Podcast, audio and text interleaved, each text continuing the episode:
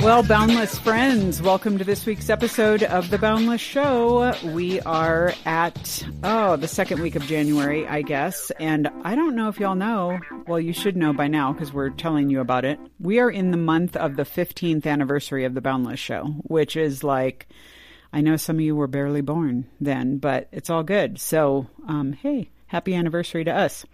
Okay, later on for the inbox, a listener was recently financially scammed by someone on Instagram who posed as a well known Christian leader.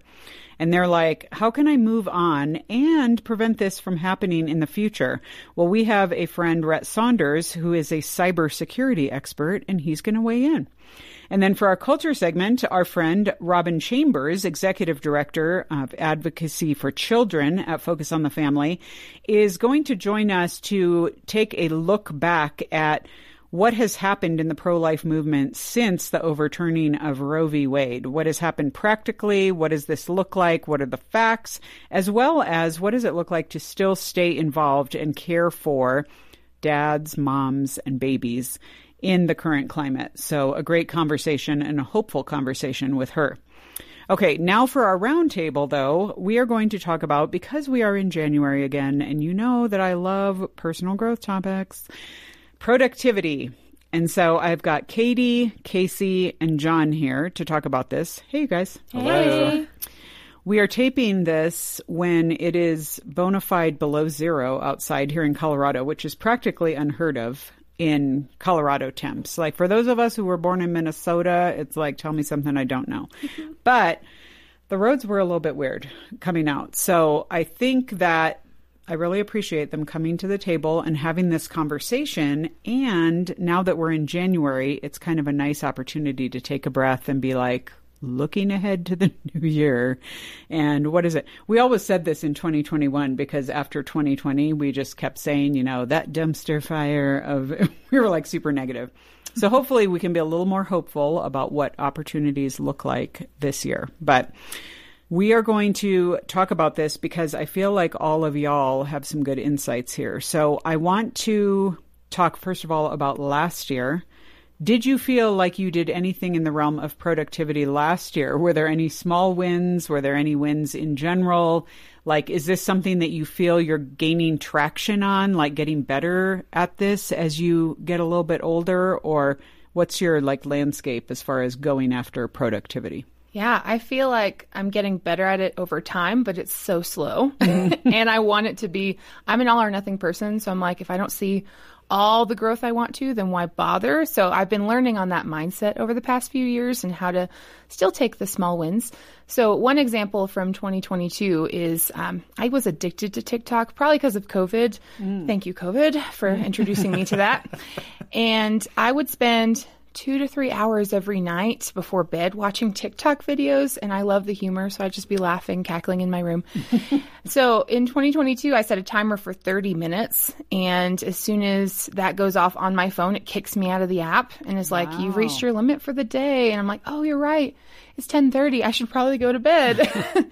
so that was one small thing that I did that I felt was a, a huge win for me because it helped with my social media habits. Mm-hmm. Mm-hmm. That's hardcore. I mean, that's like, yeah, getting an app to help you with that. That's pretty good. Yeah, I'm all for the technology and automation of yeah. what I can do and not because I don't trust myself. Mm-hmm. So. Very nice. Yeah, in the same vein, I'm the very same way. It's like if I don't see immediate results, I'm very much like, what am I doing? Mm-hmm. And so that's why sometimes like setting goals is hard for me. So I have to do like little tiny things. And so I did the same thing where I set like, I only get like one hour of social media a day and I made sure to set my timer um, for or like make sure that I'm paying attention to my screen time. So on the iPhone, it tells you at the end of every week what your screen time is. I try to keep it under three hours. Mm-hmm. That was my goal because before it was at like six or seven hours, yeah, which is it's just yeah. not good. Yeah, that's yeah. not good. Um, so I am proud to say that I have gotten it down to like three to four hours now, mm. which is nice. Really good. So that's great. Win. How about you, John? Yeah, I definitely did in the area of my career mm. for 2022. I was actually at the end of the year able to get a promotion, which I had been working very hard for for a while, and it, it was a big learning curve for me. I'm not going to lie, mm-hmm. but one thing that I had to do to actually get more stuff done, I had to stop being a perfectionist. Mm-hmm. Um, my boss told me something a while ago that really stuck with me, and that is that sometimes it's better to get more done at 90% quality, 95% quality than it is to get a few things done at 100. And mm-hmm. beforehand, I was struggling really bad with taking so much time to do um, things really well, but I wasn't getting as much done as I needed to. And so 2022 was a big breakthrough year for me in that I learned to just say, okay, this is good enough. I'll send it off. This is good. I'll send it off. And um, so thankfully got a promotion. Yeah, that's really great. Now, were you told like what some of the things were that you had to hit for the promotion, or was this kind of like something that you determined in order to get a promotion? Maybe I need to do this, this, and this. Um, I think it, I was told a few things for sure, but oh, okay. I I guess about a year and a half, two years ago, I was uh, not keeping up, and so mm-hmm. I was mm-hmm. kind of sent a big warning mm-hmm. sign that hey, if you can't improve your speed, then you're not going to be able to keep up at all oh. with what a promotion will entail. Oh, okay. So it was more along the lines of that I just um, I was trying really hard, but I wasn't getting nearly enough done. Mm-hmm. So I had to for lack of a better term, I actually had to double mm. my productivity to yeah. be able to get it done. But thankfully, uh, was able to over 2022. Yeah, that's great. I yeah, I think for me it came down to there are some things that people just take on as like tasky things or they I don't know, they can accomplish them very quickly or else they maybe just ignore them altogether. But I have a couple things like specifically organizationally another like one was or putting in folders all of my digital photos, like from I don't even know how many years ago, that were just a train wreck coming off my phone, random dumps on various devices. And I'm like, I'm actually going to really pare these down, crop things, edit things, put them in file folders, categorize them, whatever but I had to put those on to do lists because that's not something I'm just like, the one thing I want to do this evening is start organizing some photos. And I have a couple projects that are kind of like that. Um, so I had to put set little goals for myself, like of tonight I work on this an hour, or this weekend I do this two hours, or so I think that that helped me in that sense. Um, what is it like? What does it look like for you guys to set reasonable expectations of whether it's setting a goal or deciding to be more productive in something or do you have like a motivation behind it and then what how can you like take that motivation and make it reasonable and attainable well, for me, I try to set really broad goals, nothing too specific. Okay. So that way a bunch of things can fall into that category and make me feel, like I said, like it's very like all or nothing, like Casey. Yeah. I like okay. if I don't see immediate results, then I just will give up. Okay. So for me, I'll set something like I think last year one of the things was keeping my room cleaner mm. because that's something like oh yeah, if I'm putting away my laundry at a you know decent time, if I'm making my bed more, if I'm picking up around me once a week, then it feels more productive. Okay. Um, so when I do put those things into practice, I feel really proud of myself. It's like, wow, I accomplished something that was under this broad category. Mm-hmm.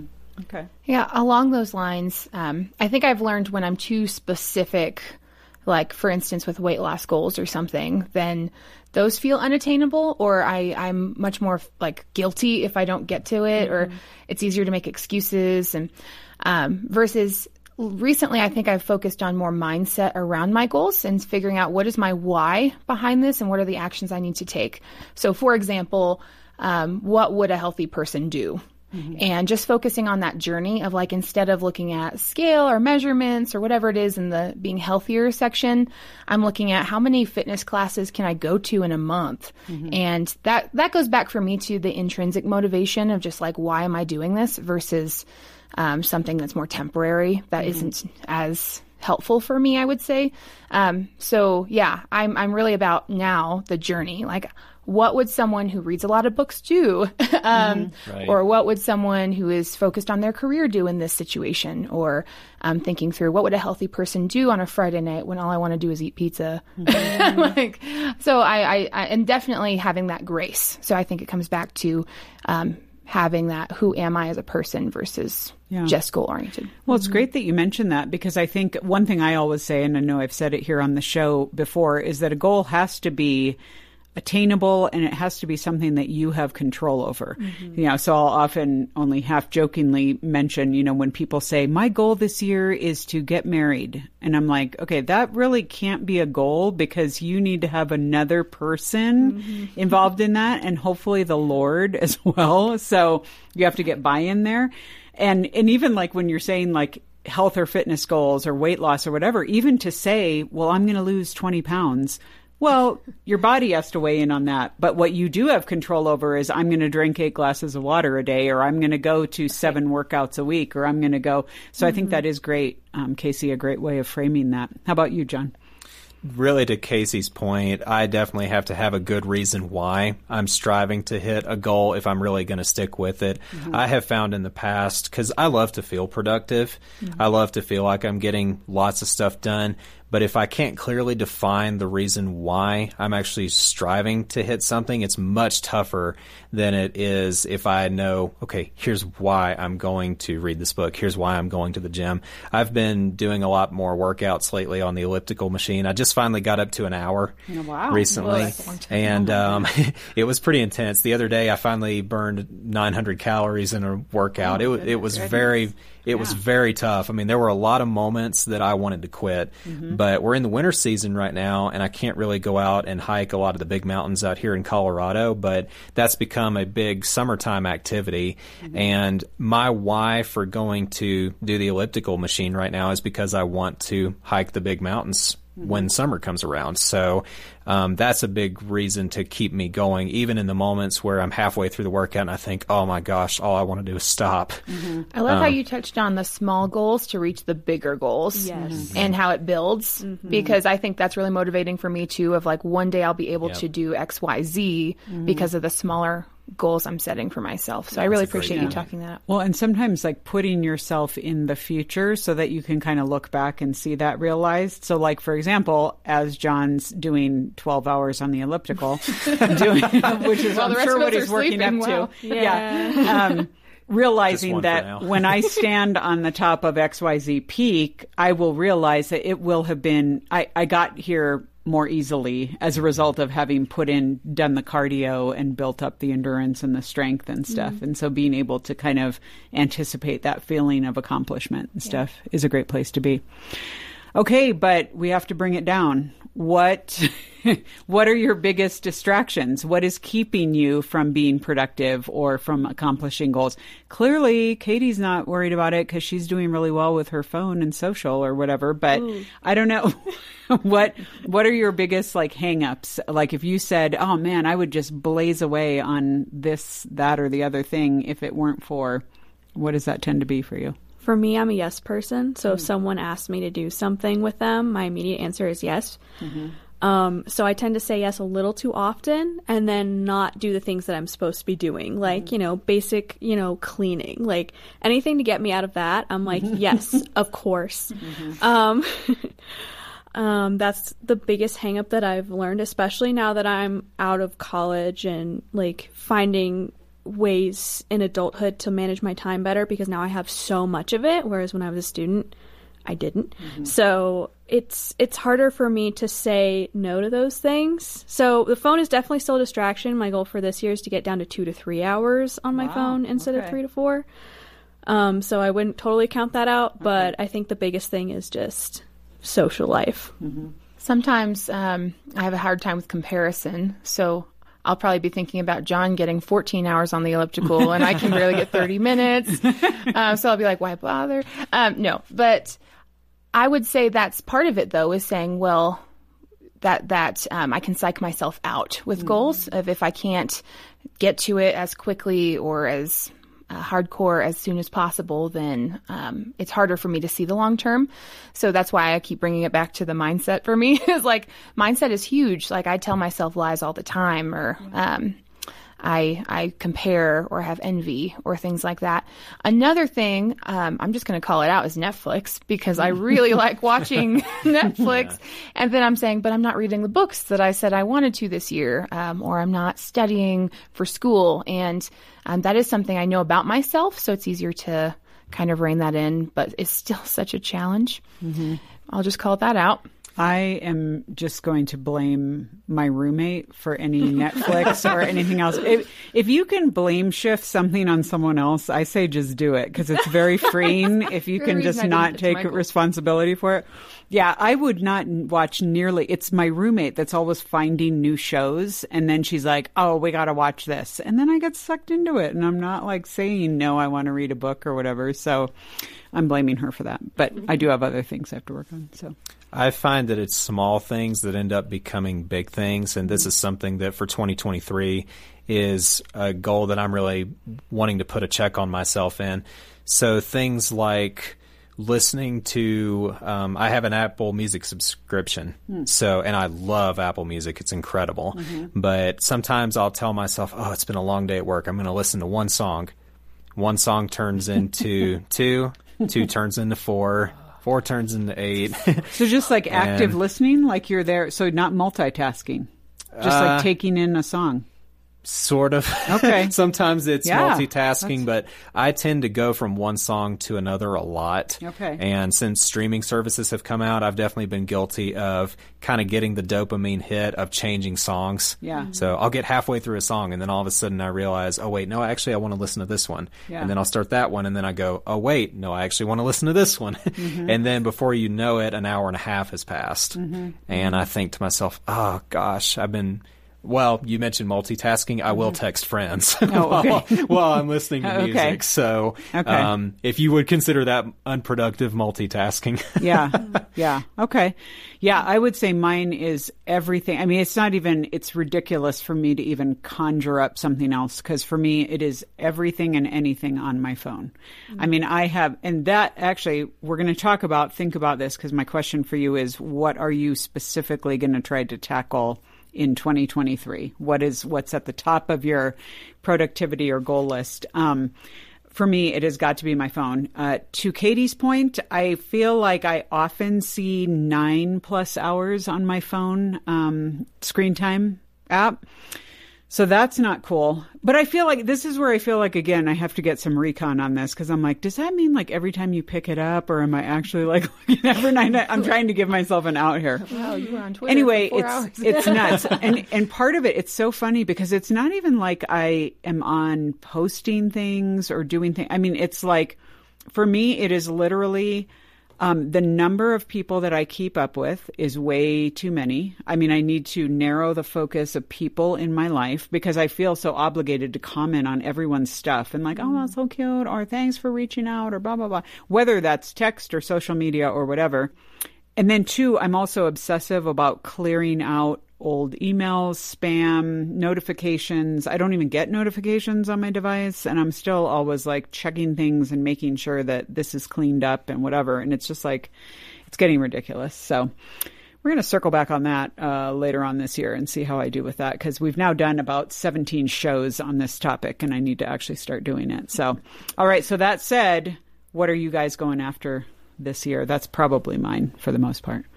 Mine would be a combination of two different things. One would be to focus in on an assignment when I'm doing it.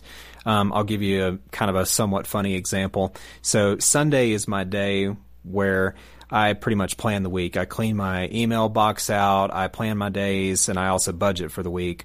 Well, during the fall, I- I'm in a fantasy football league, and so every couple seconds I'm checking my fantasy football team to make sure that they're winning, and if they're down by five points or so, I'm thinking, oh, if this guy can just get a touchdown, then it will, it'll change everything for me. But I was convicted the other day because I recognized, wait a minute, that took me so much longer than it needed to because I was checking on a game that I have no control over. Mm-hmm. and mm-hmm. so focusing in on um, assignments is a big thing for sure. And then I think consistency.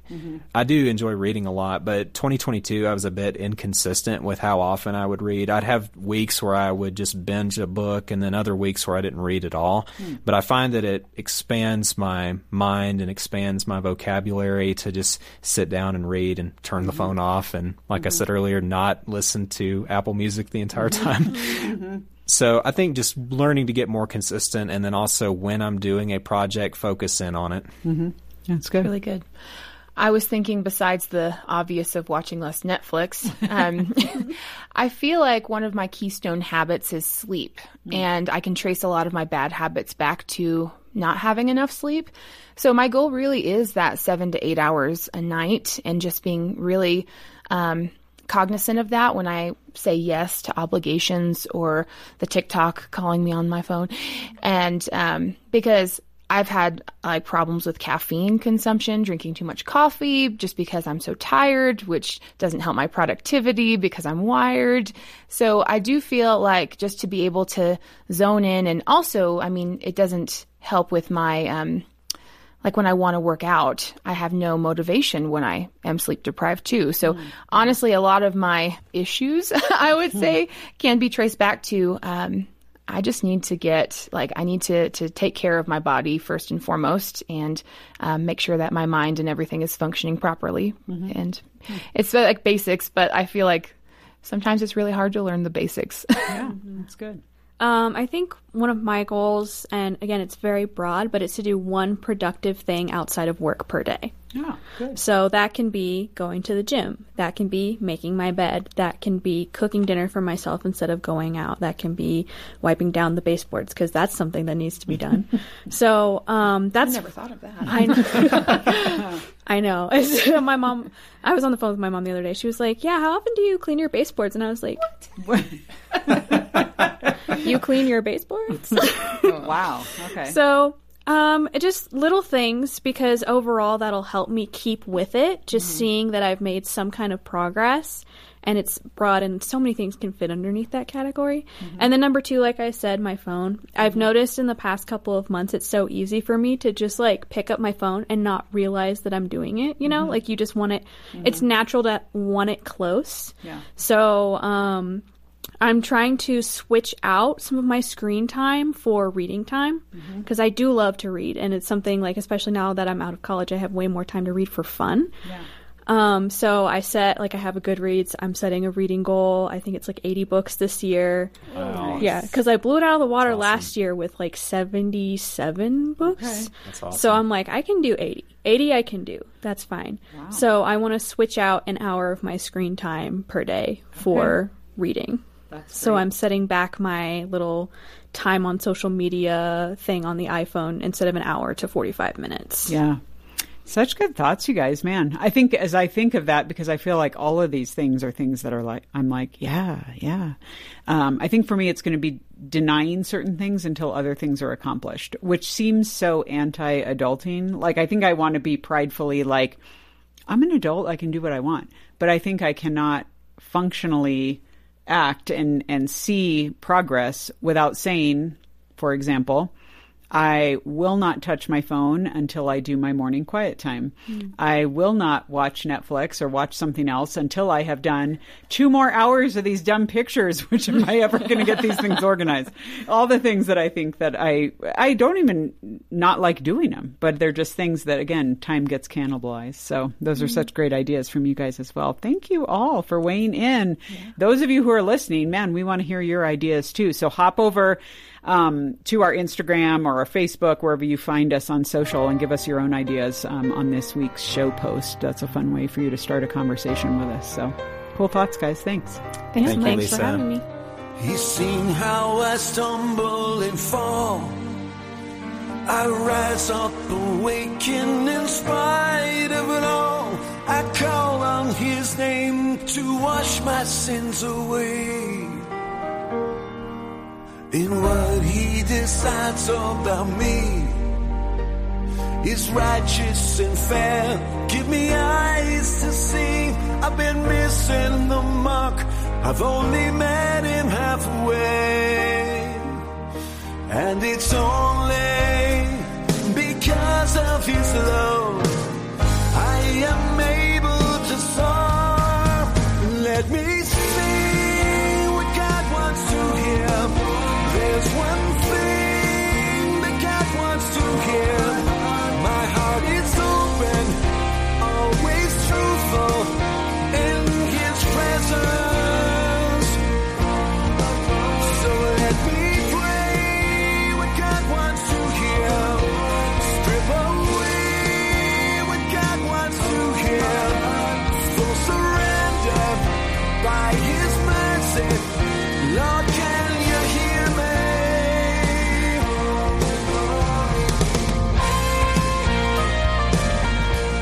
Well, folks, for this week's culture segment, um, because we are in not only a new year, but also Sanctity of Human Life Month, which is in January, uh, we want to circle back around. You may remember it was a few months back where we had um, our dear friend Robyn Chambers, along with John Stonestreet, talk about the ramifications of the Dobbs decision uh, related to the Supreme Court and the issue of abortion. Well, we thought hey, we might need to pull Robyn back in here and get an update on this because now that it's been boots on the ground for some months and we're in a new year, we're thinking this through. Um, it would just be fantastic to get the latest and the greatest. So, Robyn, welcome back to the Boundless Show. Thanks, Lisa. It's always fun to be with you. Super fun to be with you, um, especially when it's not just in a random uh, bathroom in this building. That's usually where I see you. So, whoa, that was a little bit much. Uh, a lot of info there. But anyway, we won't go any further with that. That said, um, we want to get down to brass tacks here because we know. I mean, we we talked a lot about this at the time. Clearly, your team even more so than than us at Boundless, but it was quite a wild and almost in some ways unanticipated decision by the Supreme Court. And of course, there had been some leaks in the spring of like what was going to come down, what was this going to look at, like, and then we got the ruling in June. I think it was mid midish yes. June. Okay. And then since then, we've been living life and seeing the fallout and seeing the everything from the elation to the anger, depending on what side of this camp you were on.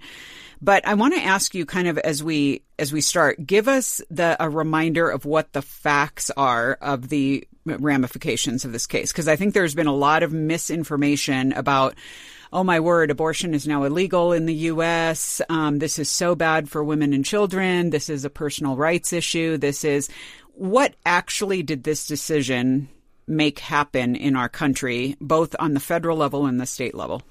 The one thing to really remember is that there was no protection in our Constitution, the way it was written before this all started being argued and debated. Mm. There was no protection for a woman's right to an abortion. That was not a constitutional right.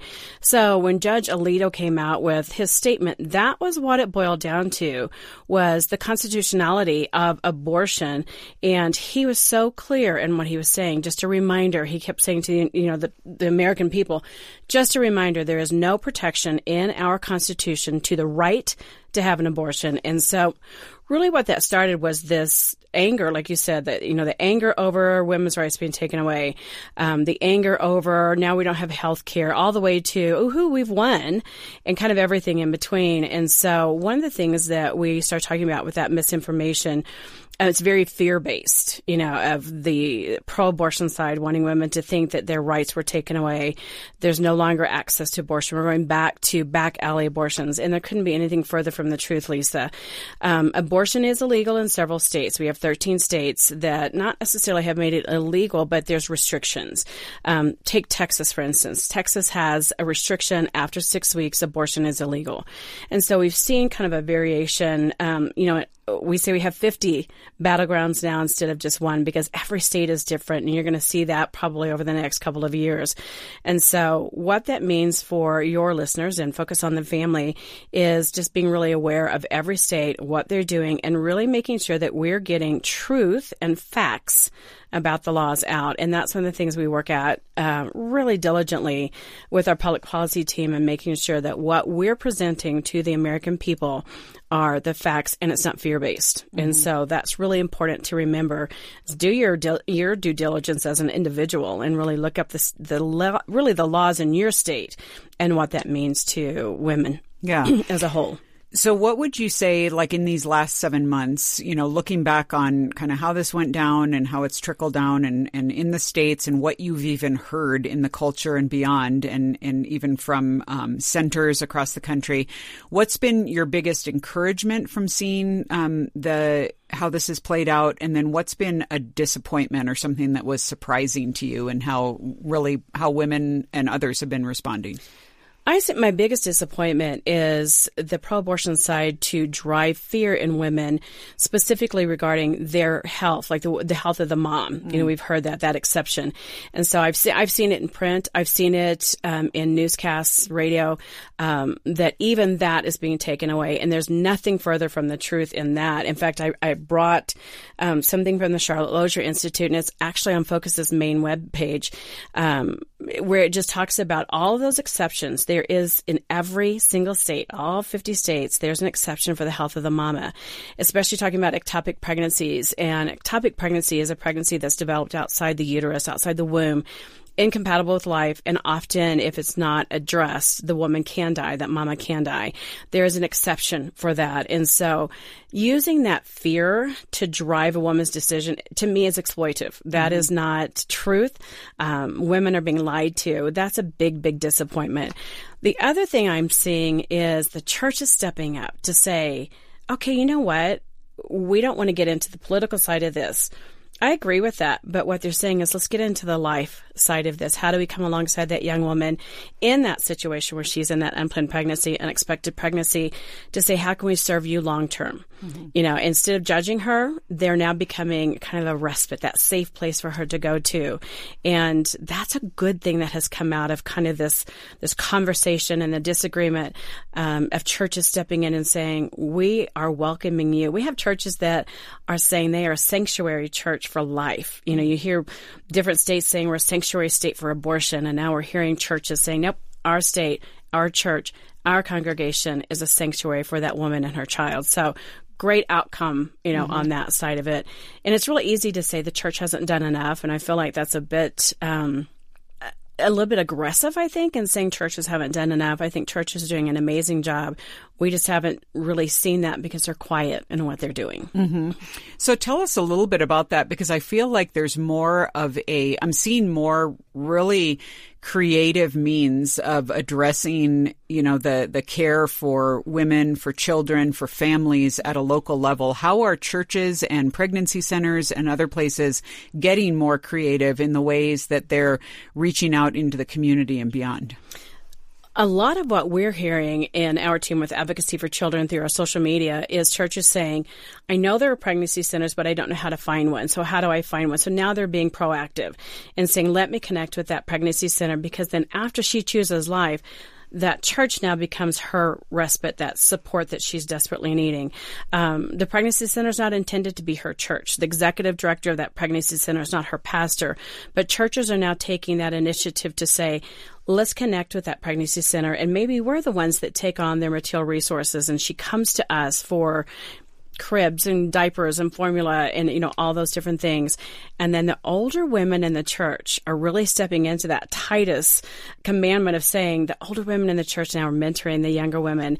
And so it is a way for people to get involved without it being that political side mm-hmm. of things. Um, and we hear people say oh I could never be in the pregnancy center as a counselor. What if I said something wrong well, now this is a way for them to get involved and come alongside in a really practical way. Oh, that's cool. Okay, I do want to back up and have you help me understand a couple things because there are two. I feel like this is when we when we talk about the abortion debate or where this is playing out in the public square. There are two things that just like flabbergast me. One is that um, we're hearing a lot, especially post Dobbs, about like the government shouldn't have a right to interfere with my body or keep the government away from my body. This should be between a woman and her physician. And I don't understand, help me to understand why the personhood of the baby is still not when when everyone's all blown up about science and how science reveals things why i mean short of let's just say we can talk about the enemy here. Okay so we'll talk about that. Right. short of satan just being pretty crafty. Mm-hmm. but why in the world i mean are there any feelers going into or are we seeing any movement in that direction? And my other question is um, you know Robyn that this fall i had the privilege of emceeing our local pregnancy center's um, big fundraising gala and it was super fun and just the stories were amazing amazing.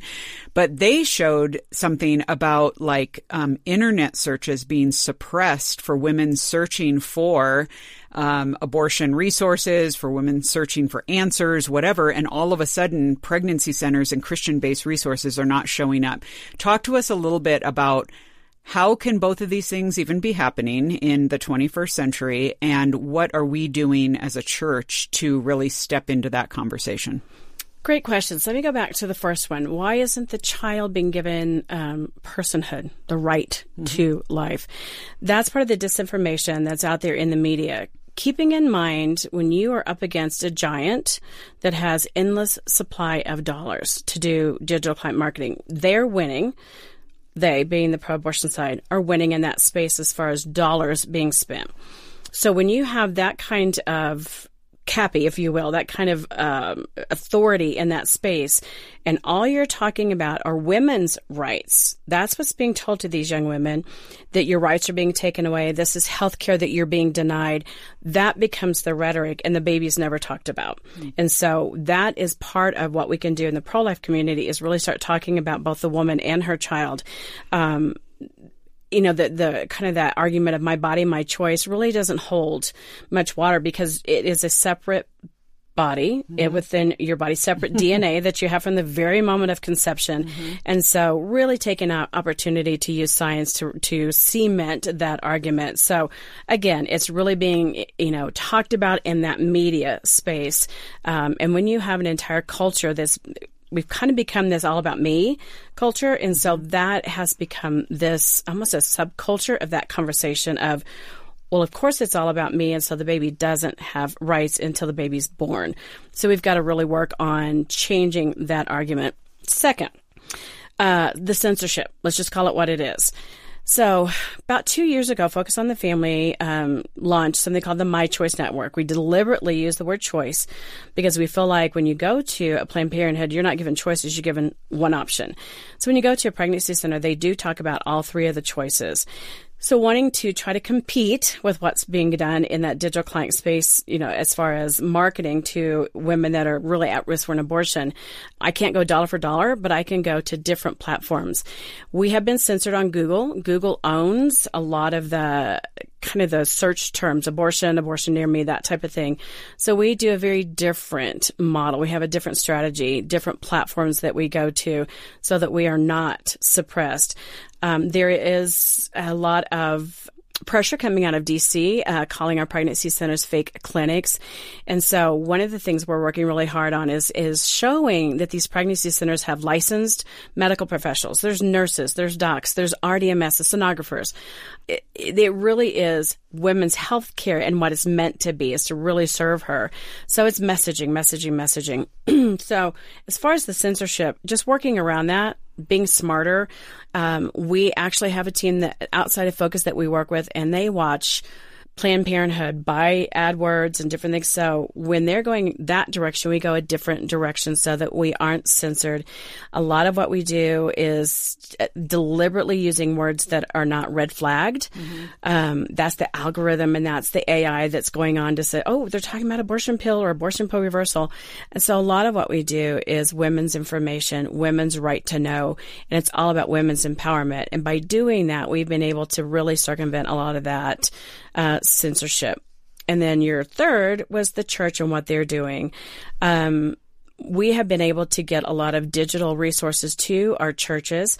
Um, one of the things that my team works really hard on every year for Sanctity Month is sermon outlines for churches to talk about this in a way that is not judgmental, um, but factual and informational and really empowering um, to women. And so that's something that we are we will continue to do, even in a kind of a post Dobbs or post Roe world, mm-hmm. is continuing to equip pastors and churches to step into this. Yeah, that's so good.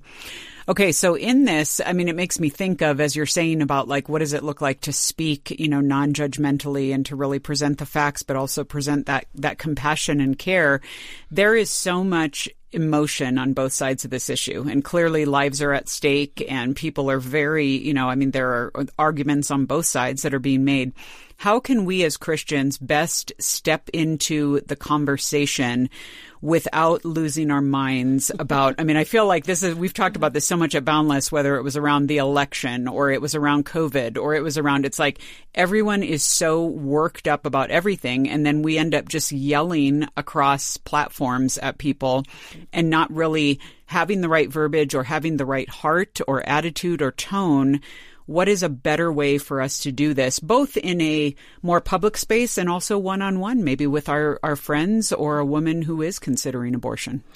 One of the things that we work really hard on um, internally is that tone and that message, um, knowing that people who are listening, Lisa, you could have people listening today that have had that decision in their past. Mm-hmm.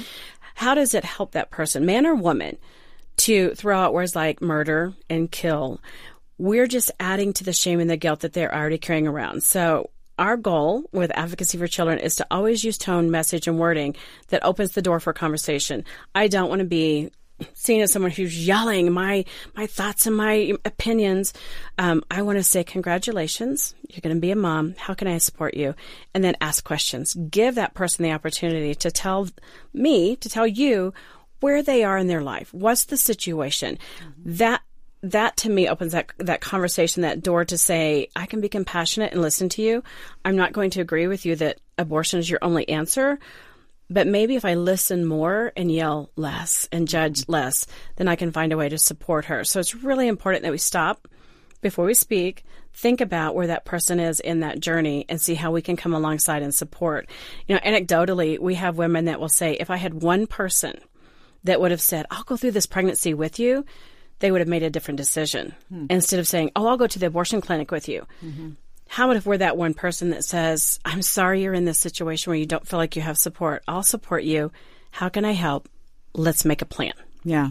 And I think that Christians so often err on the side of we care rightly so about the baby that we tend to ignore. We just end up being like, well, you need to just make the right decision, like mm-hmm. to the parent mm-hmm. without acknowledging that, uh, yeah, there might be some things that you're going to walk through that are super hard or you're maybe going to have to give up some stuff, but how can we step in and surround you?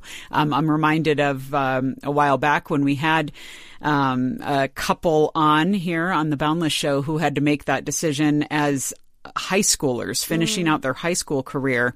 And for them, it was really what dreams are we going to have to give up or at least put on hold for this? And it was a very hard decision. They both had college plans. They both, and they made the decision to keep the baby and both worked in coffee shops and are doing their degrees online and stuff. And it was just such a neat story, but it was, they were like, we had to sit in the hard reality of if we're going to make this choice, it's, it's going to be hard. But for them, the game changer, not surprisingly, was, um, their local church coming around them and saying, we're going to make this successful. And they didn't buy diapers for the first two years of their baby's mm. life. And they got a huge shower with all their big items provided. And it was like, we've got you, you know, you're going to, you're going to be able to do this. And I think that's a story that's not often told enough.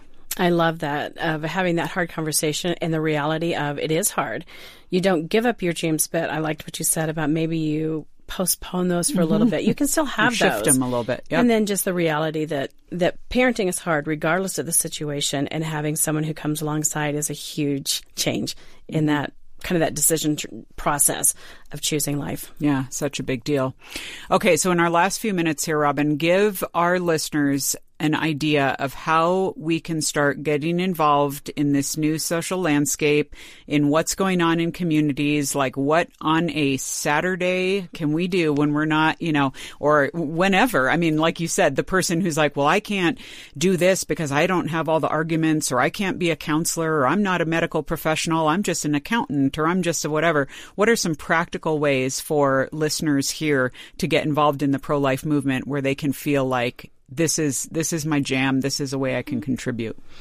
Not to be overly churchy, um, but the really the most important thing is to pray for really to pray for the pregnancy centers. Mm. They are under attack right now. We've seen that, you know, after the Dobbs decision came out, we had over 60 pregnancy centers who were attacked by a group called Jane's Revenge. And so they really do desperately need, you know, our prayers. And so first and foremost, pray for those people. Um, but even more so, I liked what you said about I can't be in the counseling room or that type of thing. But you could be the one that goes in and you maybe you teach a parenting class, or maybe you're you know a young man listening. It could be a dad mentor. You know, it could be someone who says, you know what, I have a Saturday where I can go serve a single mama. Mm-hmm. I'm going to mow her yard. I'm going to fix her car. You know, those types of things. Mm-hmm. Be very intentional about what you're doing and how you're getting involved. The pregnancy centers will always take your phone call. You can always go through and ask, what's your greatest need? Tell me how I can serve you. Trust me, there's lots to be done. Be very intentional, be very deliberate in what you're doing. Maybe you're the one at your church that says, you know what, I'm going to have an Embrace Grace group, or I'm going to have a Saturday morning where single mamas can come, drop their kiddos off, and they have two hours to themselves to maybe do nothing hmm. we're not asking pastors to only be the person who really has a robust pro life program.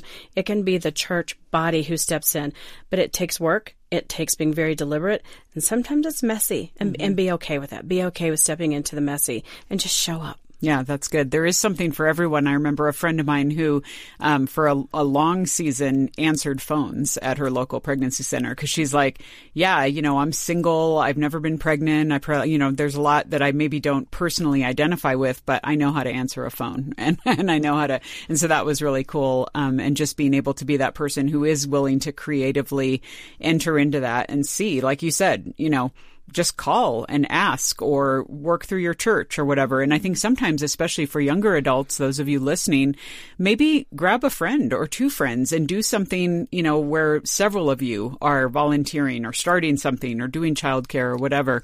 Um, there's really a lot more fun in numbers when we can join together and make that happen. So, well, Robyn, thank you so much for weighing in on this and giving us a really important uh, update for the coming year. We appreciate thank you, it. Lisa, for the conversation. I appreciate it. Absolutely.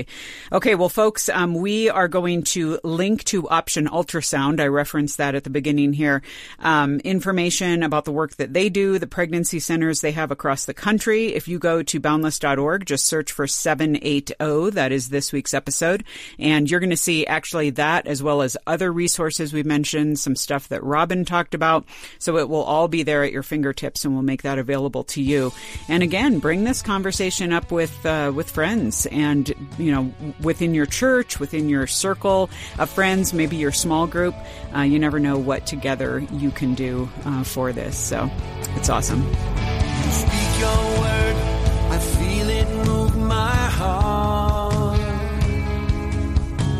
Lord, I speak my prayer to heavens where you are.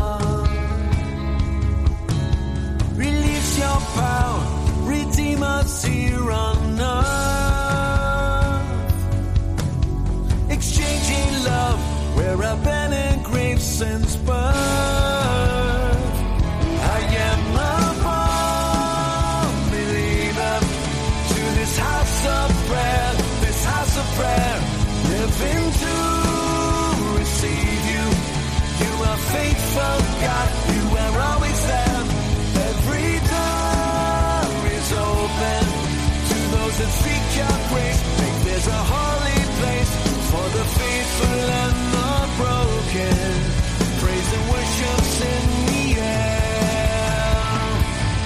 This house of prayer. Well, folks, as we finish out the show, we open up our inbox, and with that, we answer one of your questions. And you know, if you're a longtime listener, that usually these are around like dating and relationships, or like my parents are driving me crazy, whatever. But once in a while, we get some that are a little more like, out in the world of biz or whatever. And so today, this week is kind of an example of that. And uh, I have got actually um, a friend and colleague, Rhett Saunders, here. He's a cybersecurity and infrastructure expert, which will kind of give you a hint as to what today's uh, question is about. So, Rhett, welcome. Thank you, Lisa. All right. Um, well, I'm going to read this and, and let you take a stab at it because I'm just like baffled. Okay. Our listener says I was recently scammed financially through Instagram by a user posing to be a well known Christian pastor and worship artist. I was told that God had led them to my profile and that's why I was messaged. They would check in on me daily and ask for any prayer requests. They also used Bible verses to make me feel guilty whenever I didn't donate to their causes. I lost a large chunk of my savings through donating to the scam. I'm now going through the aftermath, processing the trauma, and attempting to recover funds through financial authorities. I'm quite upset despite opening up to my family, the police, and fraud investigation teams. I blame myself a lot, and I really find it so hard. What would you advise for me moving forward? Well, first, I, I am so sorry that um, that this happened to you during a trying time in your life. And uh, fraudsters, unfortunately, do not care about who they impact and who they seek to extort as much money as possible from. So, as a cybersecurity expert, um, I still can fall for these scams. And uh, the little secret that most cybersecurity experts don't say out loud is that they received their battle scars through falling for many of these scams and really have become battle hardened over time. So really, you know, we are experts of sharing with you how to avoid these types of scams. And I, I personally have fallen victim to these scams as well as my own uh, late father who actually uh, experienced loss as, as a result of identity theft. And it was later in life that uh, we reconnected as a father and son and uh, this was something that he had reached out to me regarding um, identity theft. And he said, son, you know, apparently they got everything. They got my uh, social security number, my driver's license number, and I don't know what to do. And I know you're in this world, and uh, I need help. And so I, I, helped him through that process by uh, giving him what I'm going to share with you steps that you can take to help uh, overcome this and, and also to protect you and your family going forward. So, the first thing I would recommend is absolutely if you do not have identity theft insurance to go ahead and get that now, even after the fact. If you already have identity theft insurance like LifeLock or Zander Insurance or uh, you know any credit card company offers this, go ahead and let them know what happened. You also want to report this to your local police precinct as uh, many companies uh, that you report identity theft to will ask for a police record. So you're going to want to reach out to your local precinct for that. Other steps you can take to protect yourself is to lock down your uh, credit bureaus. Uh, that is applying for a permanent security freeze with the four credit bureaus. Now, three we are very familiar with. They're Experian, Equifax, and TransUnion. The other one is Innovis. Now, Innovis is one that most people aren't familiar, but this one is for obtaining department store credit. So I absolutely recommend to uh, lock down your credit with them as well. So as it relates to Instagram, I would absolutely report this through Instagram, let them know what happened, and obviously um, allow them on their end to also take action against any kind of fraudster that scammed you out of any kind of money and try to also recoup um, that money on your behalf. But work through Instagram and make sure that you get that police report uh, filed. And really, my greatest prayer is that this does not discourage you uh, with your walk with God. Yeah, that's such a great point. And uh, yeah, I mean, I think those are good tips to for what people can do. I think a lot of times no one assumes, obviously, that this is ever going to happen to them, and then before you know it, it's like it does. And you're like, exactly as our listener said, I just feel so ashamed. How in the world could I have fallen for this? You know, I've heard about this before, but it is super tricky nowadays to walk through this. I mean, people are savvy. People are building fake sites. They're building, you know, they've got um, designated numbers that are coming from, obviously designated social accounts. And so um, I appreciate you, you know, compassionately addressing that, Rhett, and giving some good practical advice um, uh, for moving forward. So thanks so much for weighing in. Thank you, Lisa.